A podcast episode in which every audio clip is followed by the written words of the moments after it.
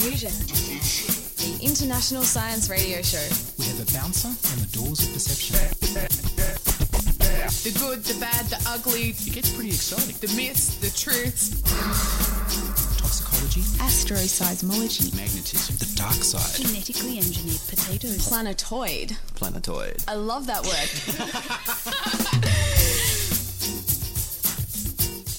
Yes, welcome to Diffusion, your weekly dose of science gossip.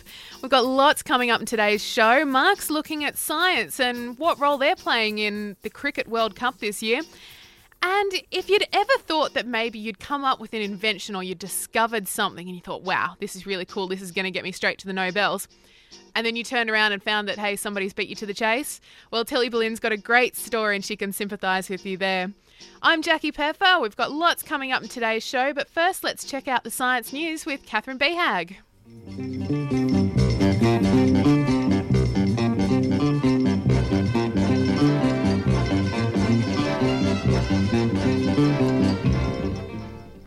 Would you want something called a vomit fruit sitting in your fruit basket? The aptly named vomit fruit repulses most. Well, except for a certain species of fruit fly. The vomit fruit grows on the Tahitian noni scrub, commonly found in Polynesia, Asia, and tropical North Australia. With a ripe smell derived from hexanoic and octanoic acid, it repels most flies and kills those that land on it, with the exception of the fruit, fruit fly Drosophila sechellia. According to ABC Science Online, researchers at the Tokyo Metropolitan University have found that the fly's genes play a big role in not only why it can tolerate the vomit fruit, but will eat it and use it as a nursery for its eggs. Drosophila sechellia has two olfactory genes, which differ from other species of fruit fly. The two genes make the repulsive fruit attractive. The researchers who have had their work published in the journal PLOS Biology hope that this may now lead to a better understanding of the habits of insects and how to manipulate insects, such as mosquitoes, who are attracted to human blood. Migraines create searing pains for their sufferers, sometimes sending their victim to bed for hours. But according to News at Nature, a new study has shown that migraine sufferers might keep their cognitive functions for longer than non sufferers. In the past, studies have suggested migraine sufferers have worse memories than those who are migraine free. However, a new study published in Neurology has shown that they may not lose their cognitive functions as quickly. The study, which was led by Amanda Kalaydjian from the National Institute of Mental Health in Bethesda, Maryland, sent nearly 1,500 people, 200 of whom did suffer migraines, through a series of word recall and cognitive tests. They found that while non sufferers do perform better on memory tests, their cognitive functions deteriorate a lot faster than those who deal with migraines. With the cause of migraine still unknown, the researchers still don't know why migraine sufferers lose their cognitive function at a slower rate. Last Monday, the very first three dimensional images of the Sun were released, courtesy of a pair of satellites orbiting Earth. The Twin Solar Terrestrial Relations Observatory satellites, or as they are known, stereo satellites, were launched last October. To allow them to capture 3D images, though, one has been positioned in front and one behind Earth.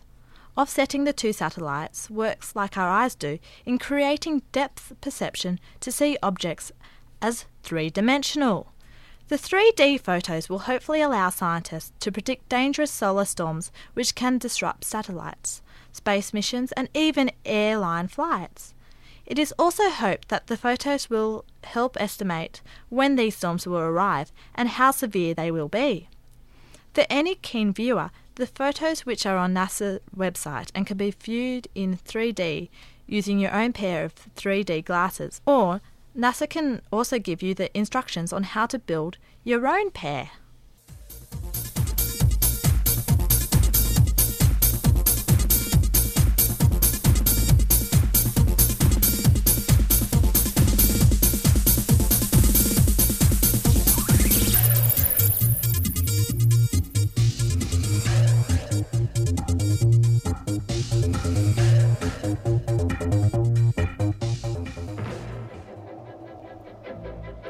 Checking out all of the action in the Cricket World Cup, you might have noticed, well, it's not just the cricketers who are stepping up to the pitch.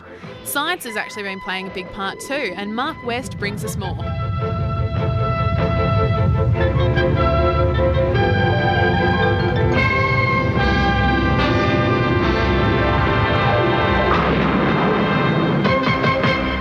With the Cricket World Cup in the headlines, as you say, Jackie, I thought it was about time we did a story on some of the interesting scientific aspects of cricket that have arisen recently. And a question that I'm always asked being a cricket player is are cricketers really actually all that fit? Having watched the likes of David Boon, Darren Lehmann, and Ian Botham, all portly fellows, strut the international cricket stage with distinction, you might believe that you really do not need to be actually that fit to play cricket. Don't you just stand around in the outfield avoiding the ball for most of the day?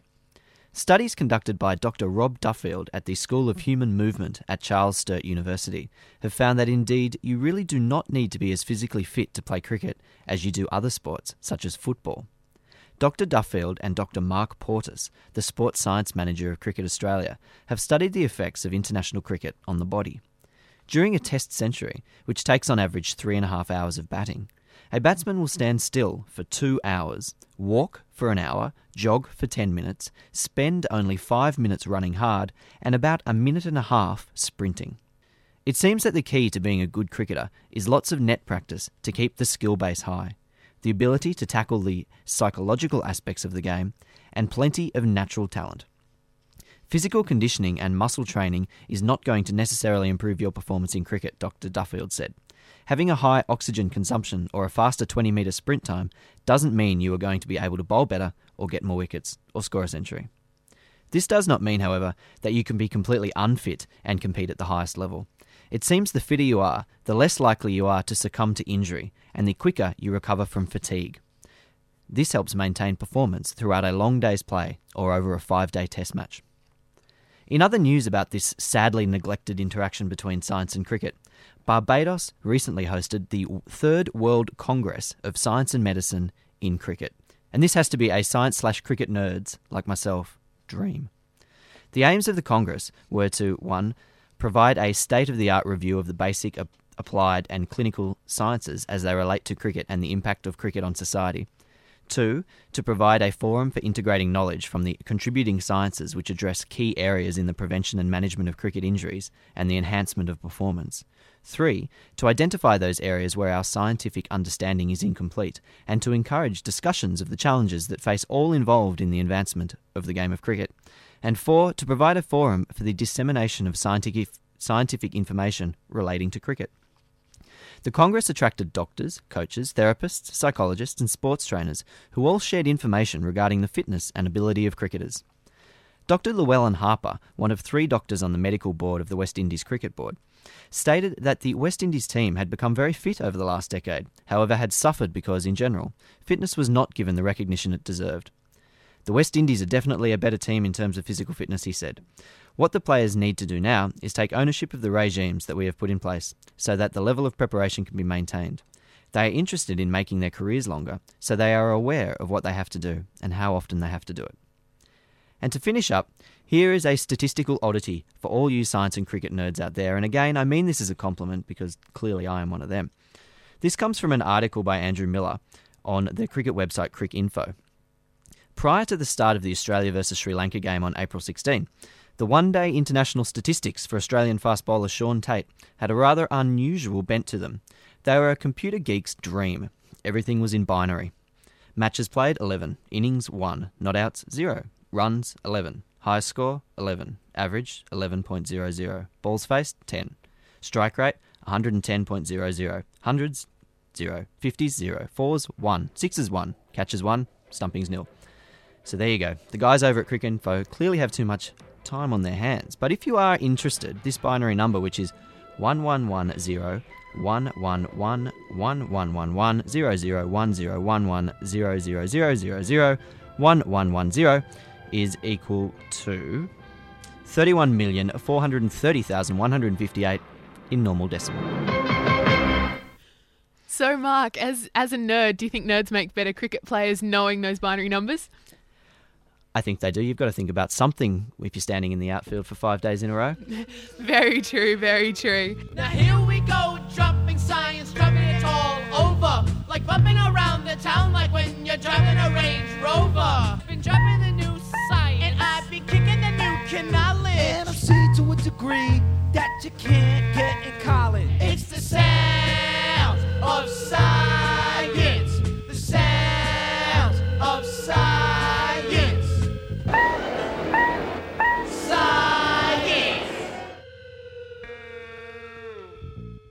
Now, coming up on Diffusion, Tilly explores those moments when you think that you might have come up with the next biggest moment in science until somebody beat you to the chase.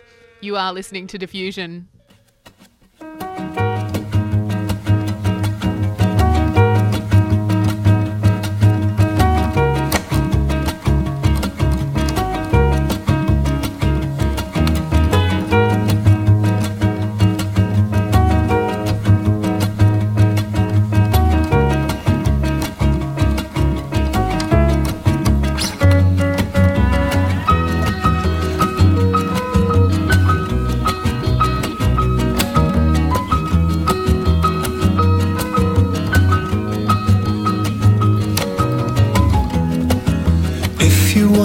Friend, you want us to get along.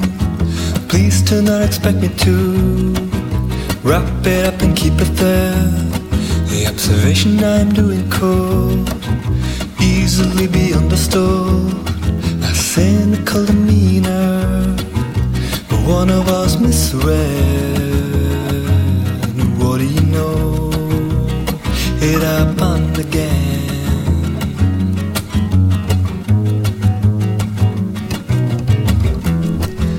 Friend is not a means you utilize to get somewhere.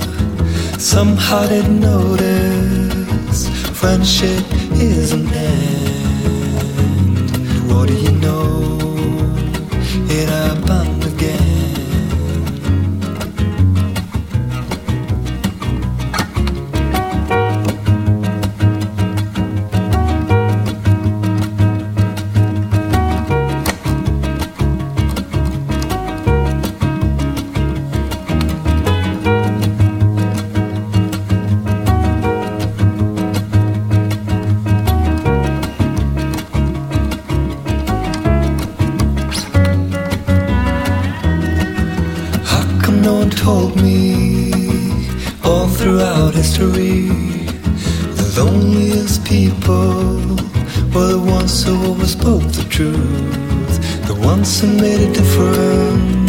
Difference by withstanding indifference.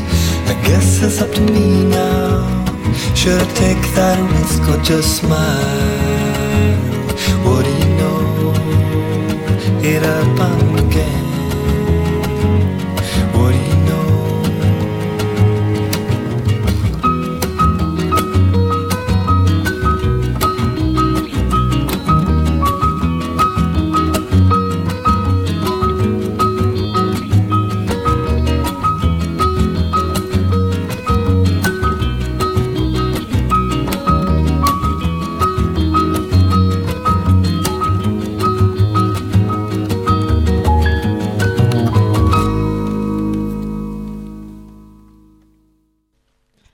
Misread, Kings of Convenience on Diffusion.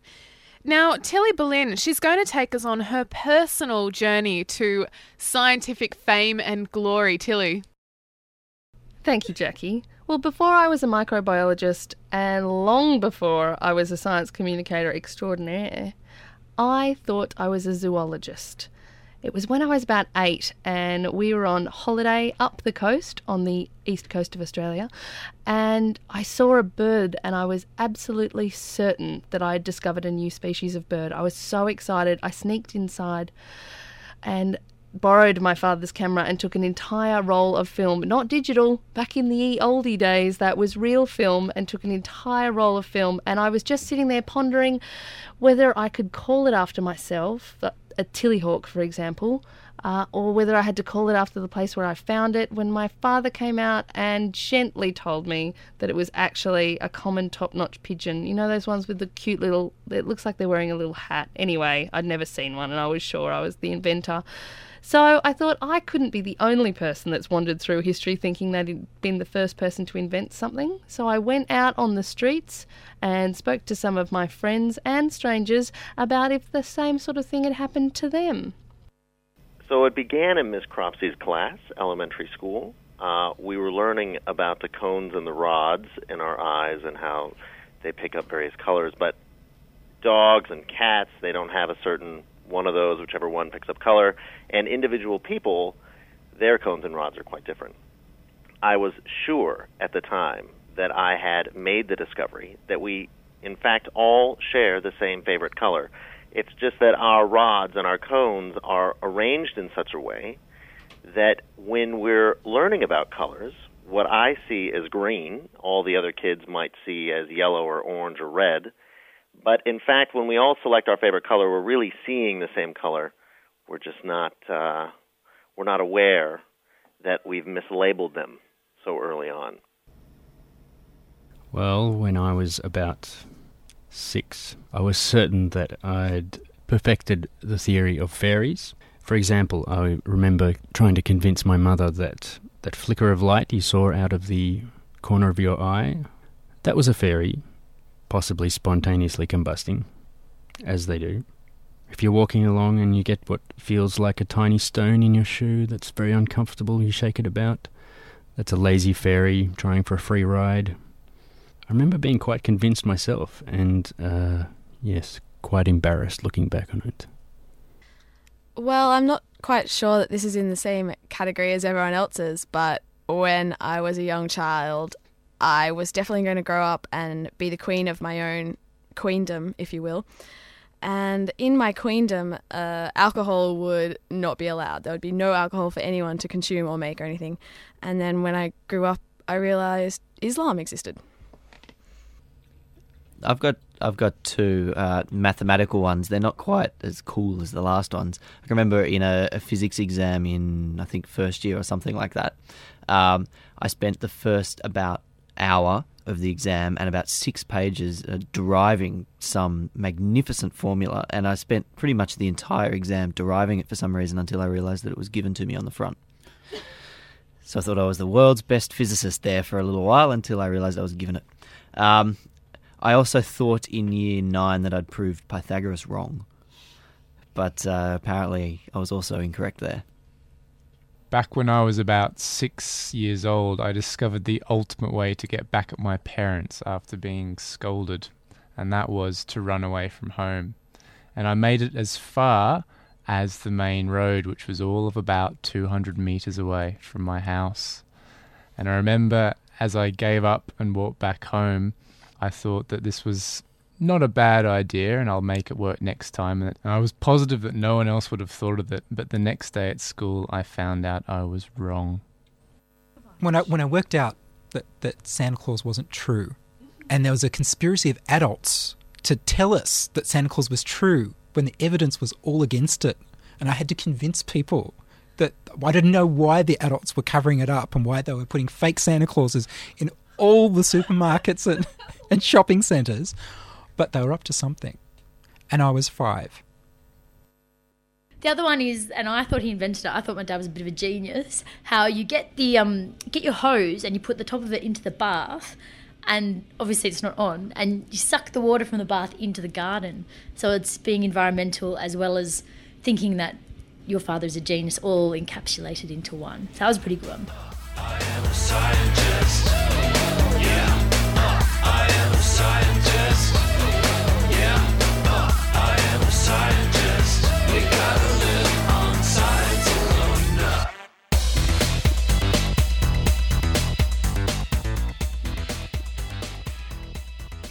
you ever thought that you'd discovered something or that you'd invented something just to find out that no, in fact, that's existed for a good couple of years now, or a good couple of hundred years? Well, we want to know your answers and, and we'd love to hear your stories. If you write to us at diffusion at 2ser.com and share us your stories, we'll be picking the best answers and sending you some cool sciencey goodies.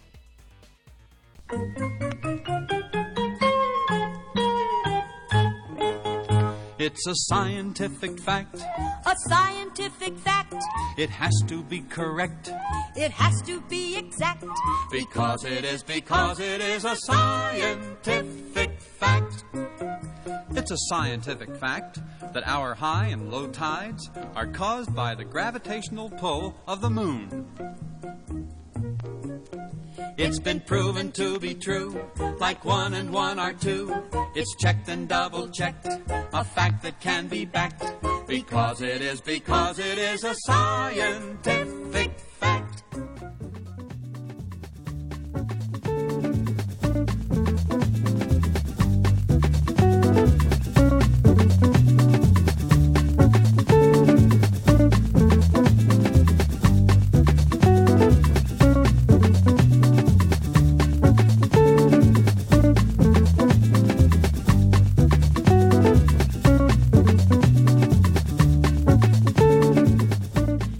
for joining us on Diffusion. Contributing this week was Mark West, Catherine Behag, and Tilly Boleyn, who is also sitting in our producer's chair today. Diffusion is produced at the 2SER studios in Sydney and we're broadcast across Australia via the Community Broadcasting Network. You can also come and check out our website, which is diffusionradio.com. I'm Jackie Peffer, and we'll see you next time for all of the science that you can poke a stick at on Diffusion.